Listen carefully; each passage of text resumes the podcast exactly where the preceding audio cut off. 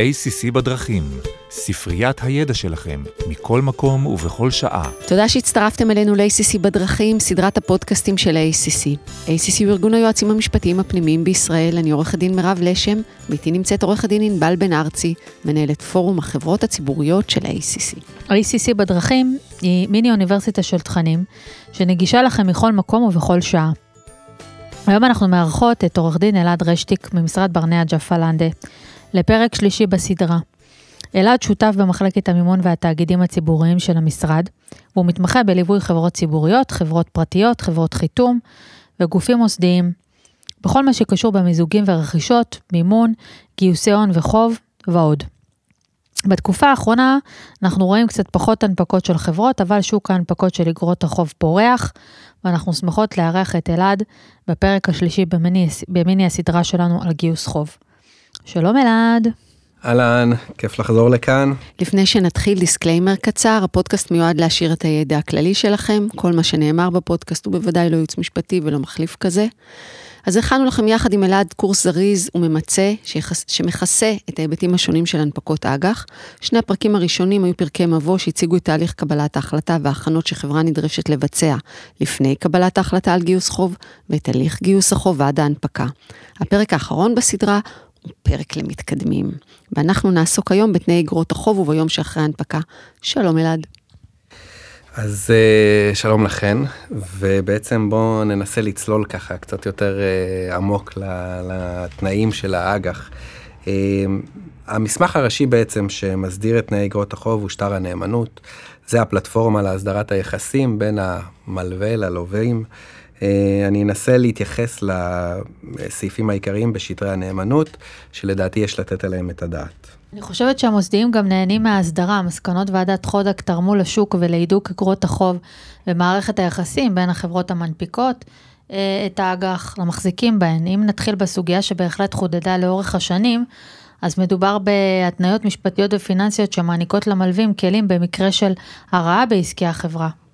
ולפני שניכנס לעולם אמות המידה הפיננסיות, אולי נתייחס רגע לסוגי השעבודים הקיימים. אני אזכיר כאן בסוגריים שלאחרונה ניתן פסק דין בעליון בעניין עשר אקורד, והיה לנו פודקאסט ממוקד בעניין שקבע ששעבודים שנרשמו כקבועים על חשבונות בנק וששימשו בטוחה לצורכי uh, מתן אשראי, סווגו על ידי בית המשפט כצפים.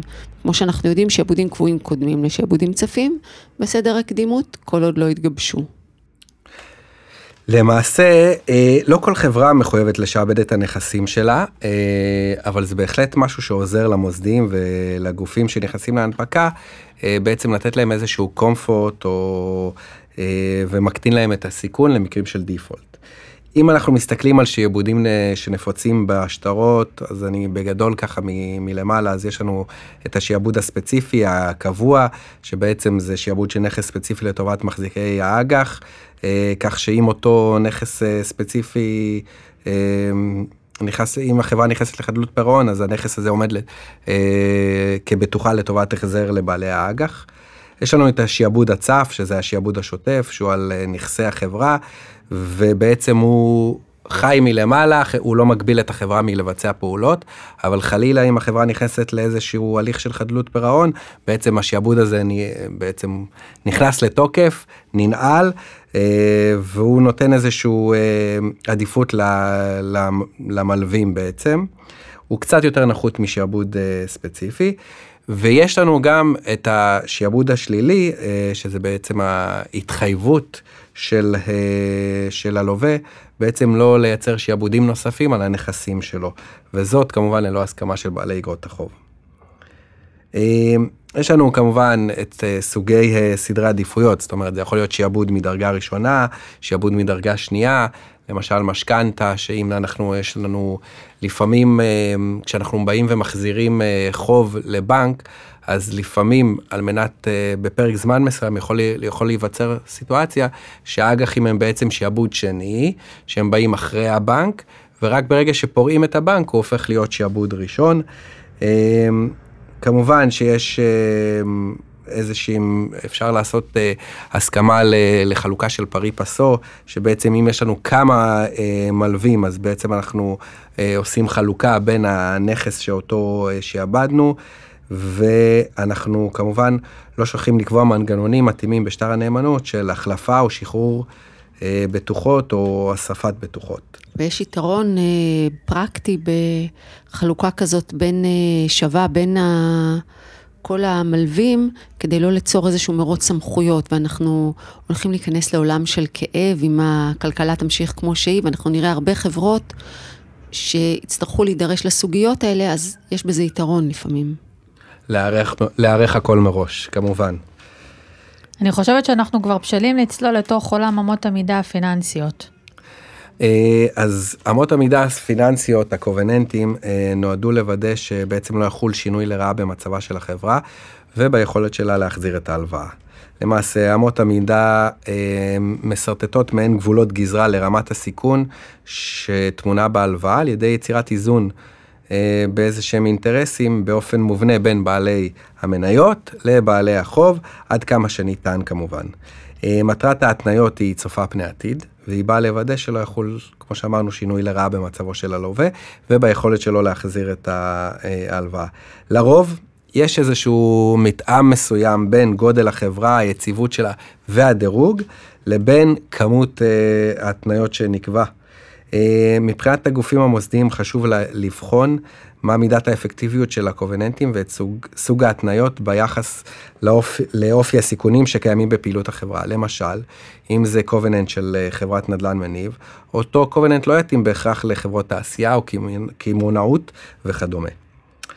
חלק מאמות המידה נועדו לשמור לאורך זמן על יחסים אה, מסוימים אה, וחלק נועדו להגביל את החברה מלבצע פעולות שעשויות להגדיל את הסיכוני האשראי שלה. בעיקר אה, זה בחברות שהן יותר חלשות. למשל, סוגים שונים של אמות מידה זה שמירה על יחס הון עצמי למאזן, שמירה על סכום ההון העצמי, לקחת, יש לנו הגבלות על מינופים בנקאיים. אה, דיבידנד אה, כמקור פירעון אשראי, שבעצם, שבעצם אותן אה, תנאות פיננסיות, ברגע שאתה מגיע לאיזושהי נקודה מסוימת, אתה לא יכול לבצע את אותן פעולות. פשוט אם אנשים לא מכירים כל כך את ה... מה המשמעות, אז הכוונה היא שכשאתה הגעת לנקודה הזאת של או יחס, או, או, או יש לך עדיין אשראי מסוים, אתה כבר לא יכול, לחל... אתה לא יכול לחלק דיבידנד. או... כי, אתה, כי אתה שומר על ההון. נכון. או למשל, יש לנו מגבלות על מינוף, זאת אומרת, הגעת לאיזשהו אה, אה, לימיט מסוים של חוב, אז אתה לא יכול לקחת עוד חוב. גם את זה, זה תניות שהמוסדיים שמים לב אליהם והגופים, ובעצם אנחנו קובעים את אותן אה, תניות בשטר אה, נאמנות. איזה אמות מידה נוספות, איזה התניות נוספות יש? אמ, יש לנו אמ, למשל אמ, מגבלה על חוב של חברה בת. זאת אומרת, אנחנו נגביל אה, חברה מסוימת מרמת החוב שהן יכולות לגייס. יש לנו... יכולות להיות מגבלות על פעילויות? גם על בעצם... זה מגבלה על uh, שלא להיכנס לתחום פעילות חדש או תחום פעילות נוסף, או שאתה רוצה שעיקר הפעילות יתרכז בפעילות שלשמה בעצם ניתנה ההלוואה, ואתה לא פתאום תמצא את החברה שנתת לה בכלל מימון לצורך אה, בנייה של, אה, של אה, קניונים, פתאום היא נכנסת לעולם בכלל של הקריפטו. אז אתה רוצה לוודא מראש שאתה מגביל את ה... שהם לא ייכנסו לפעילות הזאת, ואתה מגביל להם את ה... את ה... בעצם את היכולות שלהם. אנחנו ראינו היום בזמן האחרון דיווחים של חברות על הורדת הדירוג, זה גם קובננט שיכול להיות רלוונטי? אה, בהחלט, אה, לא רק רלוונטי, גם זה, כמו שאמרת, זה קובננט חם, מה שנקרא, והוא אה, בעצם, אתה רוצה להגביל את הורדת הדירוג, זאת אומרת, אתה לא, אתה רוצה שחברה לא תגיע לדירוג מסוים, ואם היא חלילה מתקרבת לאותו דירוג שלילי שהחברה, שלא מוכנים לקבל, אז גם החברה מקבלת קנס על זה, זאת אומרת, מגדילים לה את הריבית. אז רגע לפני שהיא מגיעה ללימיט האחרון שהמוסדים מוכנים לקבל, גם היא מקבלת פה איזשהו קנס, ובעצם זה איזושהי הערת אזהרה. תדעו לכם שאתם אה, מגיעים לנקודה לא טובה. איך משליכות המגבלות האלה שפירטת על חיי היום-יום של חברה? אז אה, קודם כל אנחנו מדברים בכלל על חברה שהנפיקה, שאסור לשכוח שיום אחרי זה בעצם חלות עליה כל דרישות הגילוי, כמו כל חברה ציבורית אחרת. אה, ו, ויותר מזה, כשחברה מנפיקה אג"ח, היא צריכה לפרט בכל רבעון בדוח הדירקטוריון שלה נתונים על בעצם על אגרות החוב עצמם, מועדי הפירעון, שיעורי הריבית, היתרה, אה, פרטים על אה, נאמן אגרות החוב, אה, האם הם עמדו בהתחייבויות שלהם, לא עמדו בהתחייבויות שלהם, ובעצם גם מאחורי הקלעים, במערכת יחסים מול הנאמן, מה שדיברנו, חברות מוציאות להם אישורים אחת לרבעון, שבעצם הכל תקין, עוד בלי קשר לפרסום שלהם ב... בדוחות התקופתיים. בנוסף, חברה גם בוחנת סימני אזהרה, חברת אג"ח בוחנת סימני אזהרה, ואם חלילה יש סימני אזהרה מוגדרים לפי חוק שהרשות נתנה עליהם את הדעת, החברה צריכה לפרסם את זה ולתת על כך גילוי. מה קורה כשחברה בעצם לא עומדת בקובננטים שלקחה על עצמה? אז כמו שאמרנו, חריגה מאותן תניות חוזיות או אמות מידה שנקבעו, בעצם יש לנו שלושה סעדים עיקריים. אחד זה תוספת ריבית לטובת המלווה כפיצוי. השני זה בעצם נותנים להם ביטחונות נוספים. למשל, אם לצורך העניין יש לנו שיעבוד על מניות ושווי מסוים, ופתאום יש צלילה במניות האלו, שהן שכירות, אז אנחנו נשעבד עוד מניות שכירות כשיפור בבטוחה. וכמובן, הדבר הכי, הסעד האחרון, ושאנחנו כולם רוצים להימנע ממנו, זה בעצם עילה לפירעון מיידי. וזה, כמובן שזה סנקציות, אנחנו נעשה אותן באופן הדרגתי, אבל גם זאת אפשרות, אם חלילה לא עומדים בתנועות האלו. אז שברת, שילמת, או שיש להם איזה פרק זמן שהם... אז כמובן המטרה בתור חברה זה להגדיר תקופות ריפוי.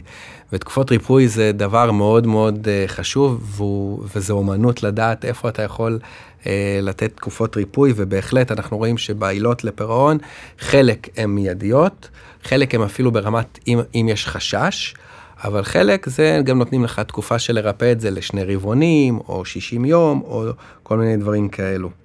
אגב, אם תשימו לדבר מעניין, החוק המחוקק מצא לנכון לחוקק רק ארבעה, ארבעה אירועים שבגינם ניתן, בעצם מקימים עילה לפירעון מיידי.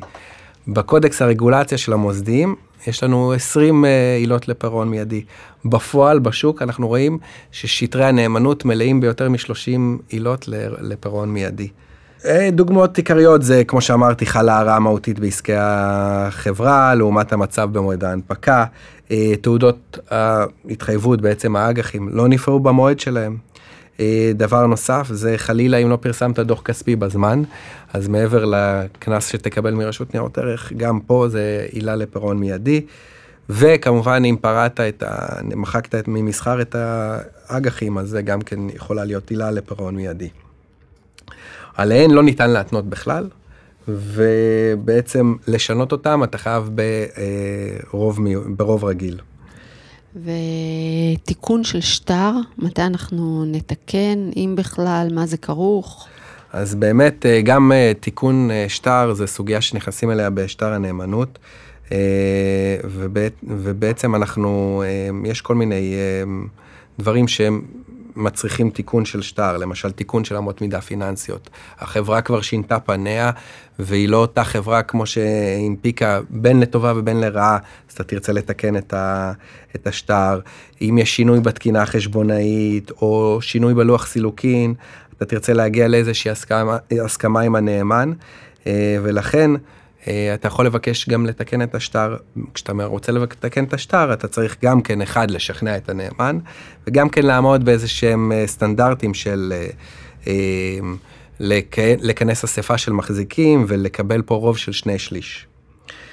תחום פעילות אגב, נקודה נוספת שככה נגענו בה בקצרה, אבל גם פה חשוב להגדיר את זה, להבין מה האסטרטגיה של החברה. ואם כשחברה מנפיקה בפעם הראשונה אומרת, אנחנו נעשה פעילות של רק בישראל, ופתאום היא חברה שפניה לשוק העולמי, אז אם הגדרת והגבלת לך את התחום פעילות בשטר, אז כך צריך לקחת בחשבון שזה יכול לעצור אותך. שינוי שליטה. יש חברות, היכולת להגדיר מהו שינוי שליטה, אה, או דבוקת שליטה, או גרעין שליטה, אה, בשטר זה אומנות, אה, וגם פה כשאתה כותב, אתה לא רוצה לכתוב שליטה, שינוי שליטה במובן הרחב של חוק ניירות ערך, אלא אתה צריך להבין מה הרכב השליטה בחברה ולדעת להגדיר שיכול להיות פה מאבקים ויכול להיות פה סיטואציה של אה, פתאום מישהו ירד, אה, אם זה חברה שיש לה, לא יודע מה, אה, אתה יודע שיש לה כמה בעלי אה, שליטה שהם אה, בהסכם שליטה, ואחד הוא יותר חזק מהשני, אז אתה תרצה להגדיר את זה בצורה ש... של היכולת לכוון את פעילות התאגיד, או שינוי בדבוקת השליטה, או שינוי ברוב של דבוקת השליטה, אומנות, נקודה שצריך לדעת ולקחת בחשבון, ולצערי נתקלתי במבחן הזה לא פעם ולא פעמיים. סעיפים שעורכי דין של הנפקה אנחנו אה, נוטים לשכוח בקלות אה, כל מיני אה, סוגיות של הזכות למנות נציגות וקבלת ההחלטות. אני לצערי, בימיי הראשונים חוויתי הסדרי חוב של חברות שנכנסו ולא הצליחו בעצם לפרוע את איגרות החוב שלהם, ואז חייתי את עולם ההסדרים. והיום כשאני... נגיע לזה, זה יהיה סיבוב שני עוד מעט. נכון, אבל מה שמיוחד, עורכי דין של הנפקות, תמיד רואים רק את הצד הטוב, ולא חווים את ההסדרים, כי הסדרים זה עורכי דין שמבינים בתחום אחר. אבל אני ממליץ לכל עורך דין שמלווה הנפקה, ללכת ולראות, ללוות מהצד הסדר חוב, כי אז כשאני היום בא ונושא ונותן על, על סעיפי שטר הנאמנות, בעצם אני מסתכל על, ה, על היום ש, של הנציגות ועל היום של אחרי, ואיך אפשר אחרי זה לתפקד כשהדברים רעים. אז זה נקודה אה, נוספת. אז המלצה שלך ליועץ משפטי היא, היא לדאוג שתהיה אפשרות, אה, שיהיה לו ועד בית, שיהיה לו עם מי לדבר, שיהיה נציגות. ש, שזה, יהיה מנגנון מובנה את, למינוי. בדיוק, מנגנון מובנה שיעזור לך ביום אחרי, שיעזור לך ביום אחרי, אם חלילה קורים דברים רעים, כולל היכולת לקבל החלטות אה, ואיך לשת, לתקן את שטר הנאמנות. אה, ודברים כאלו. אז בעצם אה, ביום שאחרי, נניח שהנפקנו, יצאנו לדרך, ומה עכשיו? בהנחה שבחרנו להנפיק רק אג"ח ולא גם מניות, ואתם אמנם נחשבים חברה פרטית לפי חוק החברות, יש נטייה טבעית לאותם מנהלים ובעלי שליטה לחשוב שחובות הגילוי הן שונות. על פניו יש לכם אה, הקלות מסוימות בתהליך של קבלת ההחלטות, בדגש על עסקאות עם בעלי עניין. אבל, אבל אני, אני, אני אעצור אותך ברשותך, כי באמת, כמו שנגעת פה בנקודה הכי חשובה, תפיסת העולם שלי זה שחברת אג"ח היא זהה לחברה אה, ציבורית. אה, לחברה ציבורית. וכל החובות חלות עליה כהוא זה, אה, ויותר מזה, כשאני חברת אג"ח, הדבר הראשון שאני חושב זה כל הזמן איך אני מחזיר את החוב. זאת אומרת, הדירקטוריון פה, הוא לא חושב רק איך להשיא את אה, ערך של החברה. אלא הוא חושב פה איך להחזיר את החוב. זה, הנקוד, זה ברירת המחדל של הדירקטוריון של חברת אג"ח. מעולה, אלעד, אה, תודה רבה, שמחנו להעמיק אה, אה, וללמוד מהמיני סדרה שלנו, ואנחנו מודות לך שהגעת להתארח אצלנו. תודה רבה לכם.